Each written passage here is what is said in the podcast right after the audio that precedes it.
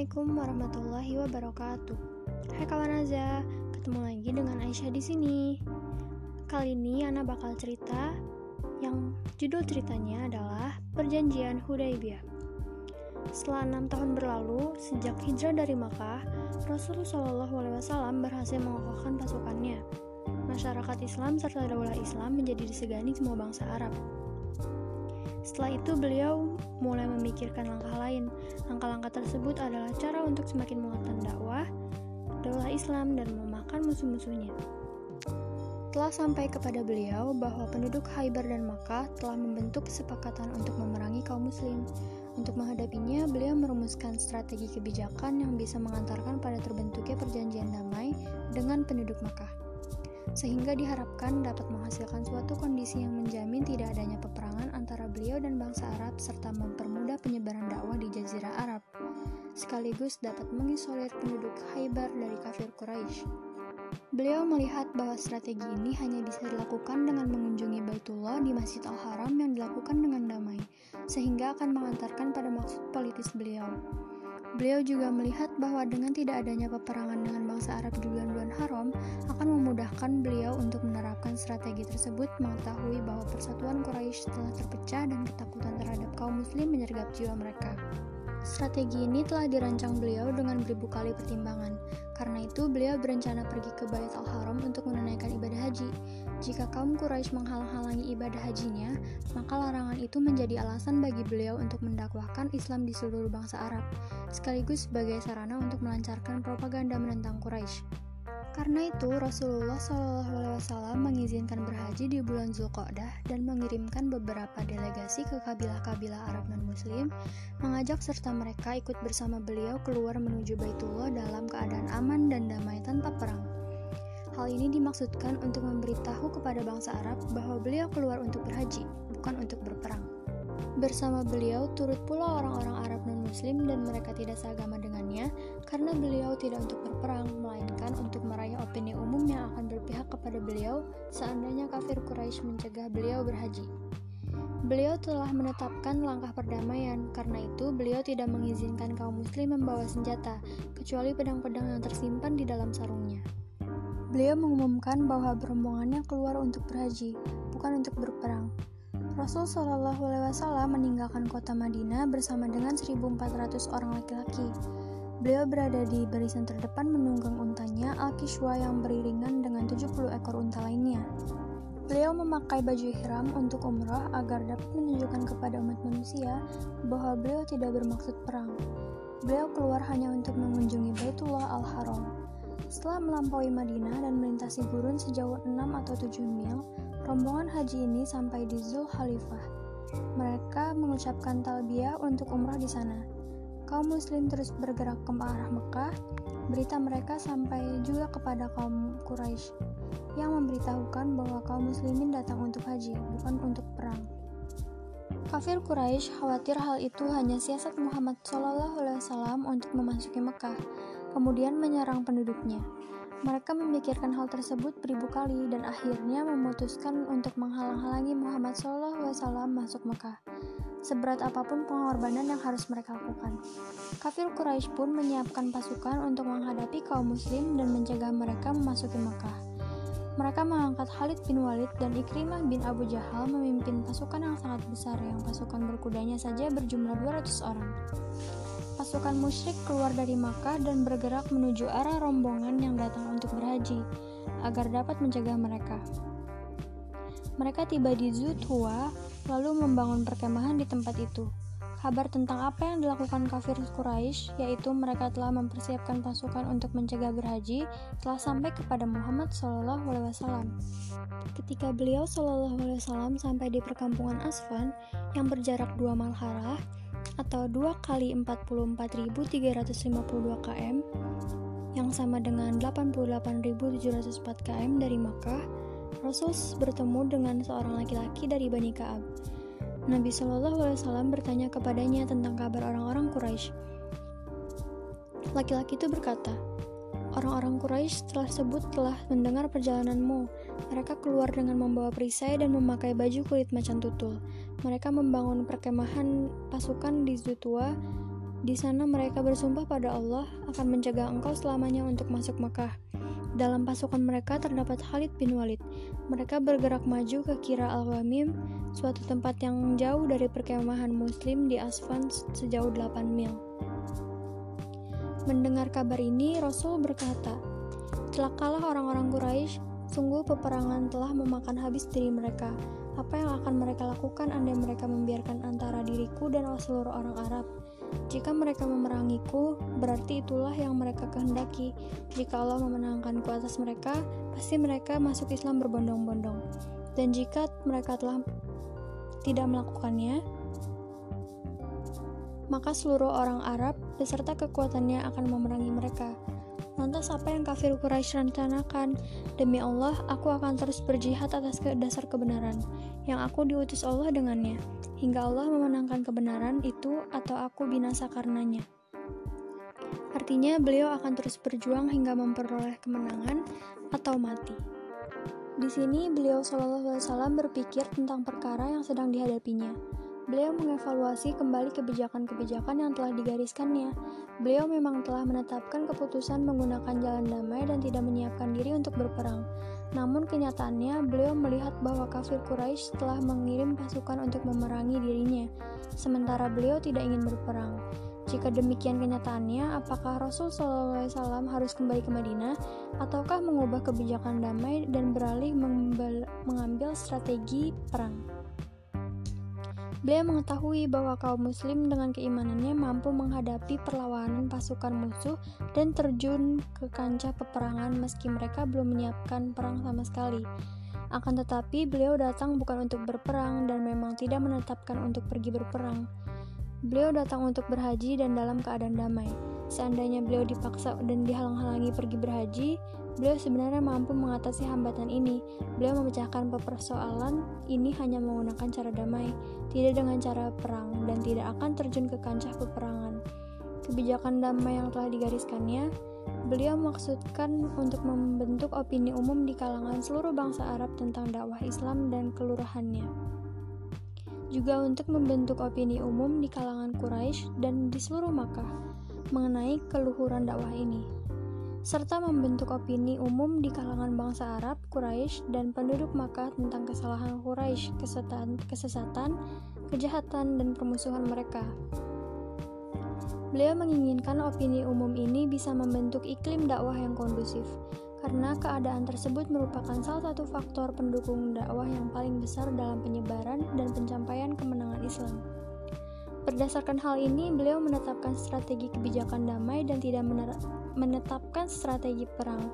Jika tetap melakukan perang, berarti beliau telah menyalahi strategi itu sendiri dan merusak aspek yang menjadi alasan beliau keluar dari Madinah.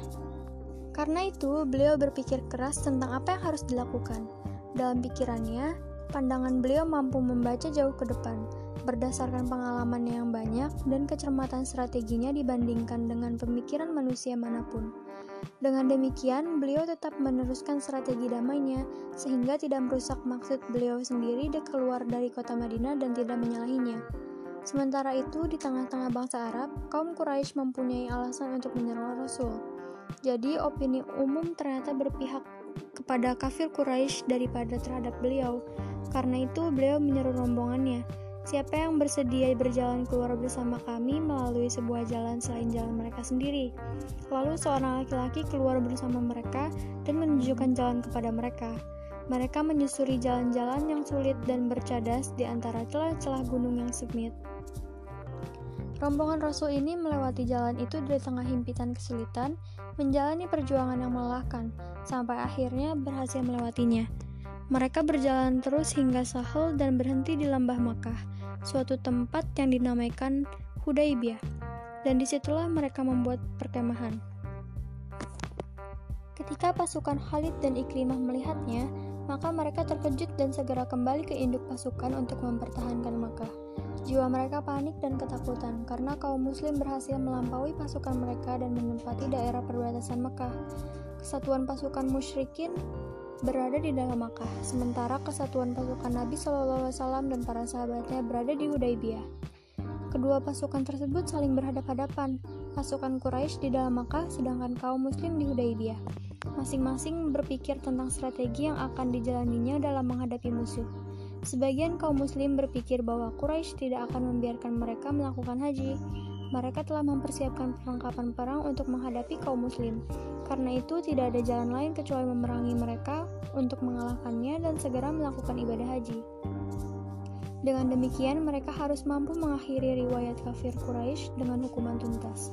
Sementara itu, pihak Quraisy juga berpikir tentang mempersiapkan diri memerangi kaum muslimin dengan persiapan yang memungkinkan, mampu menyerang dan menghancurkan mereka, sehingga mereka terusir dari Makkah, meski hal itu harus ditebus dengan kehancuran Quraisy sendiri. Meskipun kafir Quraisy harus lebih dulu mempertimbangkan kekuatan kaum muslim beribu kali, pada akhirnya, mereka memutuskan untuk tetap tinggal di Makkah sambil menunggu apa yang akan dilakukan kaum muslim. Adapun Rasulullah SAW sendiri tetap berpegang pada strategi yang telah digariskannya. Sejak beliau berniat ihram untuk umrah di Madinah, yaitu strategi damai. Beliau tetap berpegang pada prinsip ini hingga berhasil mencapai tujuannya. Beliau tetap bertahan di Hudaybiyah sambil menunggu apa yang akan dilakukan kaum Quraisy. Beliau tahu bahwa Quraisy gemetar karena takut terhadap dirinya.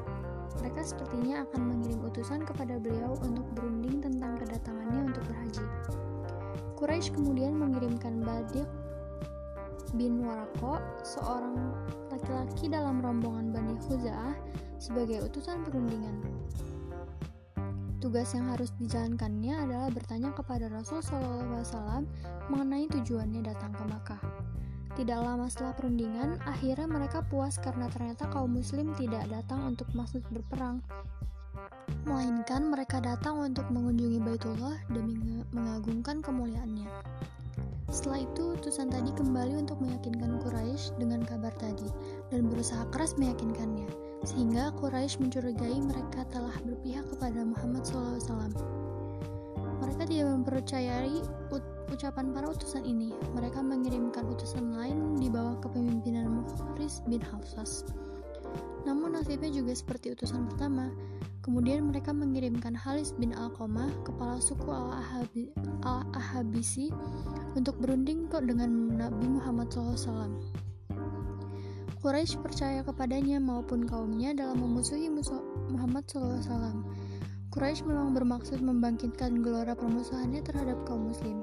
Jika kembali dan perundingannya tidak berhasil, tentu balas dendam Halis bersama besar dan semangat untuk mempertahankan Makkah semakin meningkat.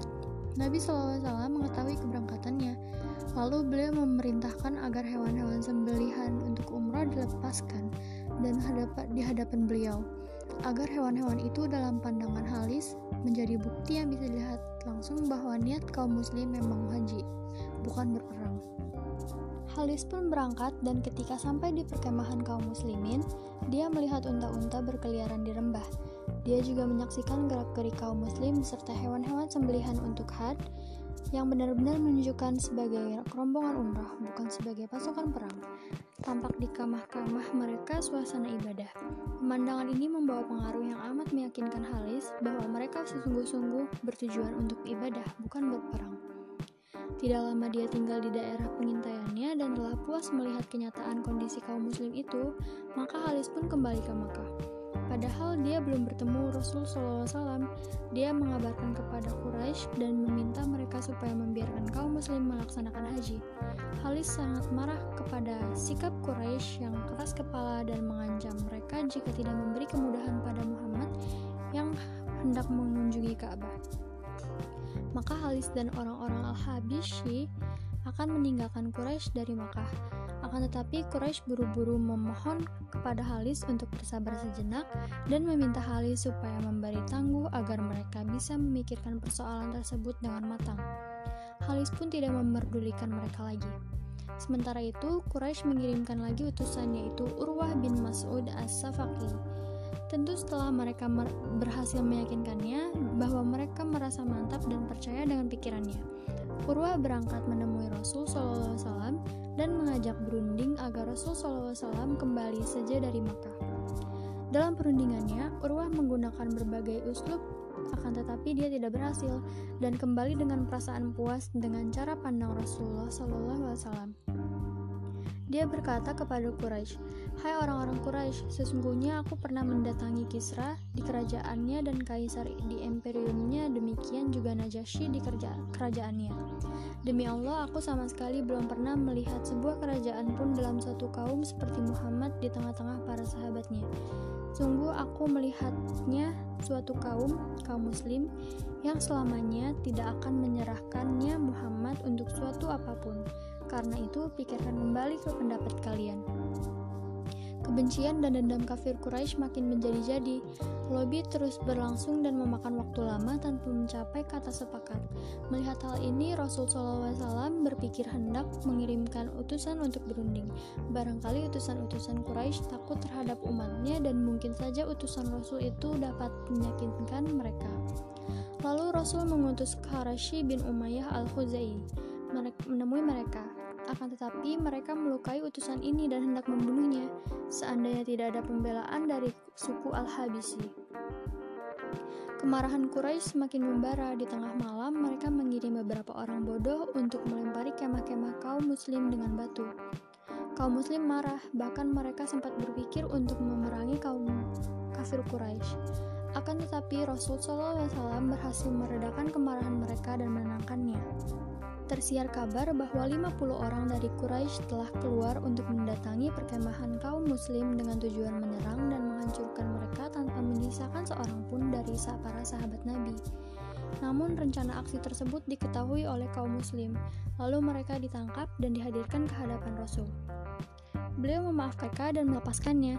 Tindakan tersebut punya pengaruh besar di Makkah dan menjadi bukti kuat yang menunjukkan kebenaran Muhammad SAW tentang ucapannya yang menyatakan beliau datang untuk haji, bukan perang. Dengan demikian, opini umum di Makkah berpihak kepada Rasul SAW, sehingga seandainya beliau pada waktu itu masuk Makkah dan Quraisy berusaha mencegahnya, tentu akibatnya harus mereka hadapi dan penduduk Makkah serta bangsa Arab akan memusuhi mereka. Karena itu, kafir Quraisy berusaha meredam kemarahan mereka sendiri dan mencoba memikirkan lagi persoalan ini. Sedikit demi sedikit keadaan di Mekah mulai menampakkan tanda-tanda ke arah damai.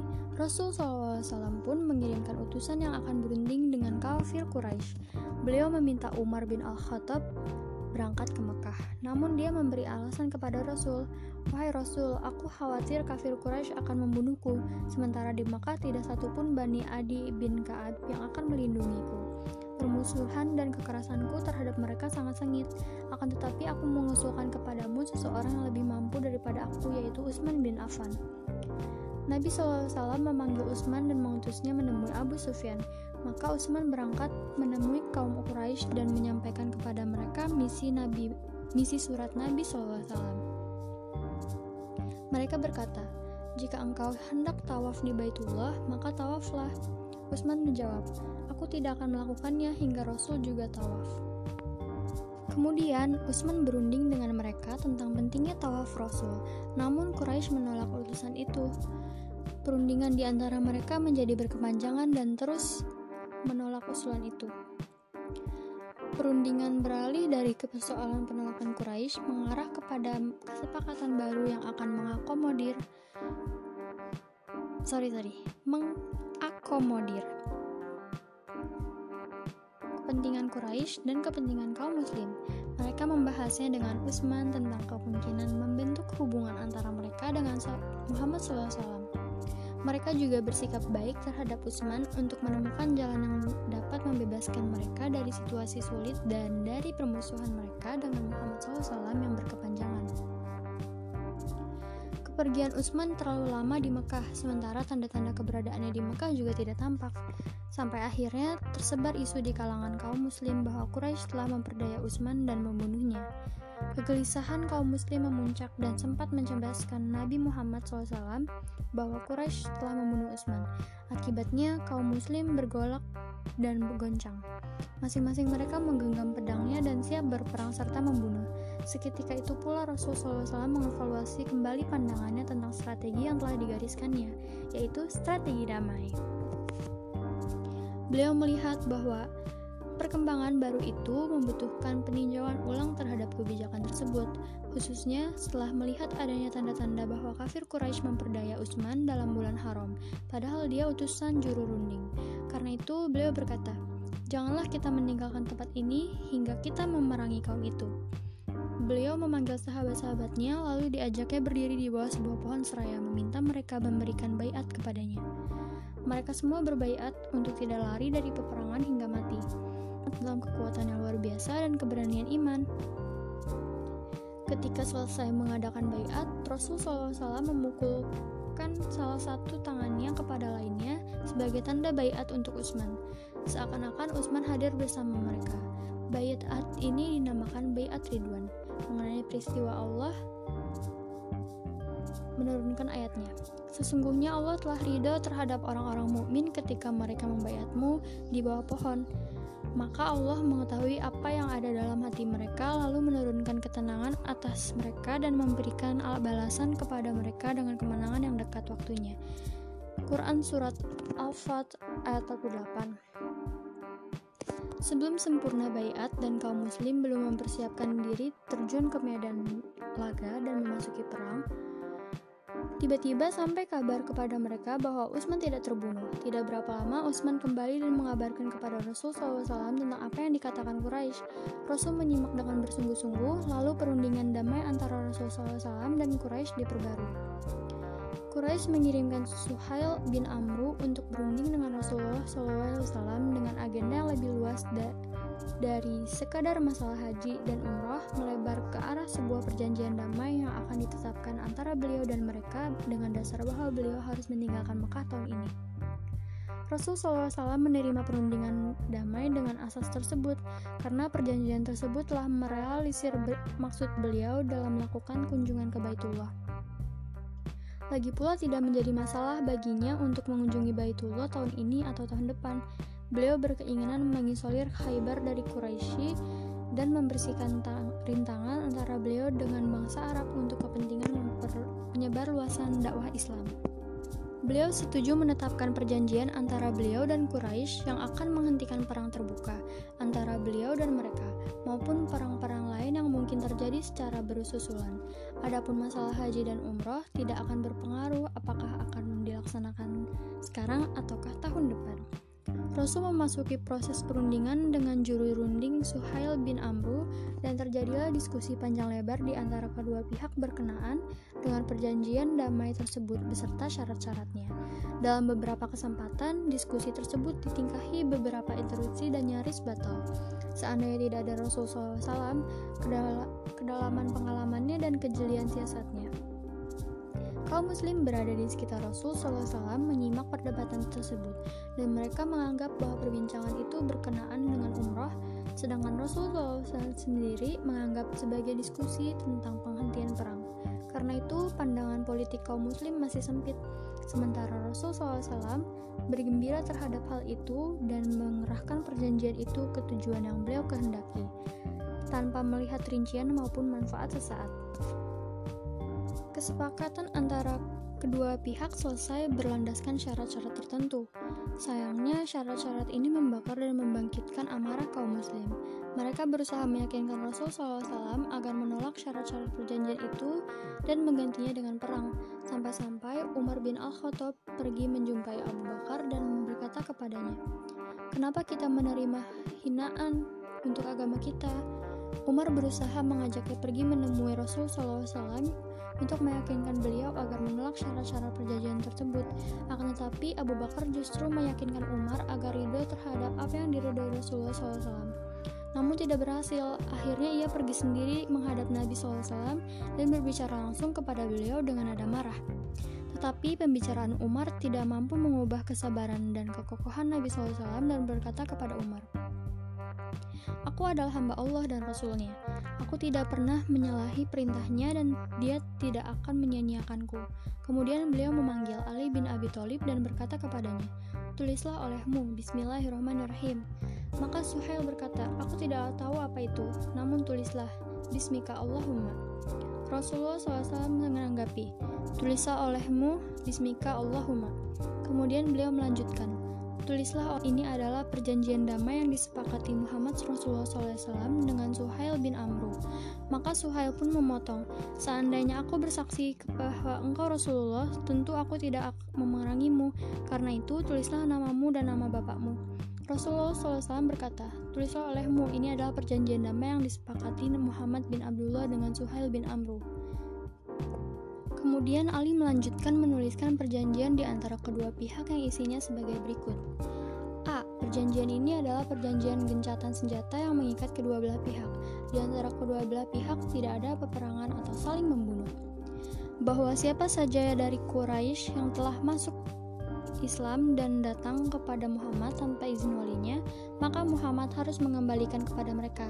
Siapa saja yang murtad dari kaum muslim dan mendatangi kaum Quraisy, maka mereka tidak akan mengembalikannya kepada Muhammad. Nah, itu yang B. Sekarang yang C, bahwa siapa saja dari bangsa Arab yang ingin ikut serta dalam kesepakatan Muhammad dan perjanjiannya, maka tidak akan dihalangi. Demikian juga siapa yang saja yang ingin ikut serta dalam kesepakatan dan perjanjian Quraisy maka tidak akan dihalangi. D. Tahun ini Muhammad dan para sahabatnya harus kembali dari Makkah. Mereka boleh kembali ke Mekah pada tahun berikutnya. Mereka hanya boleh masuk dan tinggal di dalamnya selama tiga hari. Mereka hanya boleh membawa pedang-pedang yang tersimpan di dalam sarungnya dan tidak boleh membawa senjata lainnya. E. Perjanjian diadakan dalam batas waktu tertentu. Masanya selama 10 tahun sejak penandatangannya. Rasul SAW dan Suhail mendatangi perjanjian di tengah gelora dan kemarahan pasukan kaum muslimin. Suhail berdiri dan langsung kembali ke Makkah. Sementara Rasulullah SAW masih berada di tempatnya dalam suasana kebingungan, kemarahan dan ketidaksukaan kaum muslimin yang muncul dari semangat sikap keras dan harapan besar untuk berperang.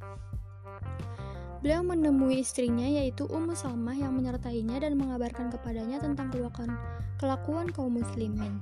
Dia berkata kepada beliau, "Wahai Rasulullah, kaum muslimin tidak akan menentangmu. Sesungguhnya mereka sangat bersemangat untuk berperang karena agama dan engkau dan iman mereka kepada Allah dan risalahmu. Karena itu bersyukur dan bertahalullah.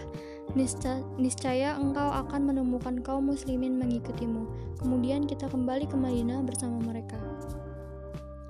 Rasulullah SAW keluar menemui kaum muslimin. Beliau kemudian mencukur rambut sebagai penutup umrah. Jiwanya penuh dengan ketenangan dan ridho. Ketika kaum muslimin melihat Rasul tetap tenang, mereka segera melalui hari nahar dan ikut mencukur pemendekan rambut. Nabi SAW dan kaum muslimin kemudian kembali ke Madinah. Di tengah perjalanan pulang, turun surat Al-Fat kepada Rasulullah SAW. Beliau membacakannya kepada para mereka dari awal hingga akhir. Mereka semua akhirnya yakin bahwa perjanjian ini adalah kemenangan yang amat nyata bagi kaum muslimin. Kaum muslimin tiba di kota Madinah. Rasulullah SAW telah melaksanakan strateginya dalam menyelesaikan masalah Khaybar, penyebaran dakwah di luar jazirah, menstabilkan kondisi dalam negeri jazirah, dan mengisi kekosongan waktu akibat adanya perjanjian damai dengan Quraisy untuk menyelesaikan permasalahan yang masih ada pada sebagian suku Arab serta menjalin hubungan luar negeri. Demikian dengan demikian, sempurnalah tujuan-tujuan itu. Berkat dilakukannya perjanjian ini, beliau SAW berhasil melaksanakan strategi yang telah beliau susun saat akan berhaji dengan cermat. Meskipun dihadang oleh berbagai kesulitan dan kekerasan, beliau akhirnya mencapai tujuan politik yang telah ditetapkannya sehingga perjanjian Hudaybiyah merupakan kemenangan yang nyata di, dan di antara hasil-hasilnya antara lain sebagai berikut. 1. Mengantarkan Rasulullah SAW kepada opini umum yang mendukung dakwah Islam di seluruh bangsa Arab pada umumnya, di Mekah dan dengan Quraisy pada khususnya. Hal itu menyebabkan semakin kuatnya kewibawaan kaum muslimin sekaligus melemahkan kewibawaan Quraisy. Menyingkap kepercayaan kaum muslimin 2. Menyingkap kepercayaan kaum muslimin kepada Rasul SAW, menunjukkan kekuatan iman kaum muslimin dan kekokohan mereka dalam menghadapi marah bahaya sekaligus bahwa mereka tidak takut mati. 3. Mengajarkan kepada kaum muslimin bahwa manuver politik merupakan sarana dakwah Islam. 4. Menjadikan kaum muslimin yang masih tinggal di Mekah di tengah-tengah kaum musyrikin untuk membentuk kantong-kantong dakwah di dalam jantung barak musuh. 5. Menjelaskan bahwa tarikoh dalam politik harus berasal dari fikrah itu sendiri dan disertai kejujurannya serta memenuhi janji. Sedangkan sarana politik harus mencerminkan kecerdikan, yaitu menyembunyikan sarana-sarana dan tujuan-tujuan politis yang sebenarnya dari pandangan musuh. Lama juga ya ceritanya, ehm, emang panjang. Mohon maaf banget karena banyak salah-salah pengucapan dan mungkin ada yang kelewat. Sekian cerita yang bisa Ana sampaikan. Mohon maaf bila salah kata dan salah sik dan salah pengucapan. Wassalamualaikum warahmatullahi wabarakatuh. Sampai ketemu lagi di podcast berikutnya. Dadah.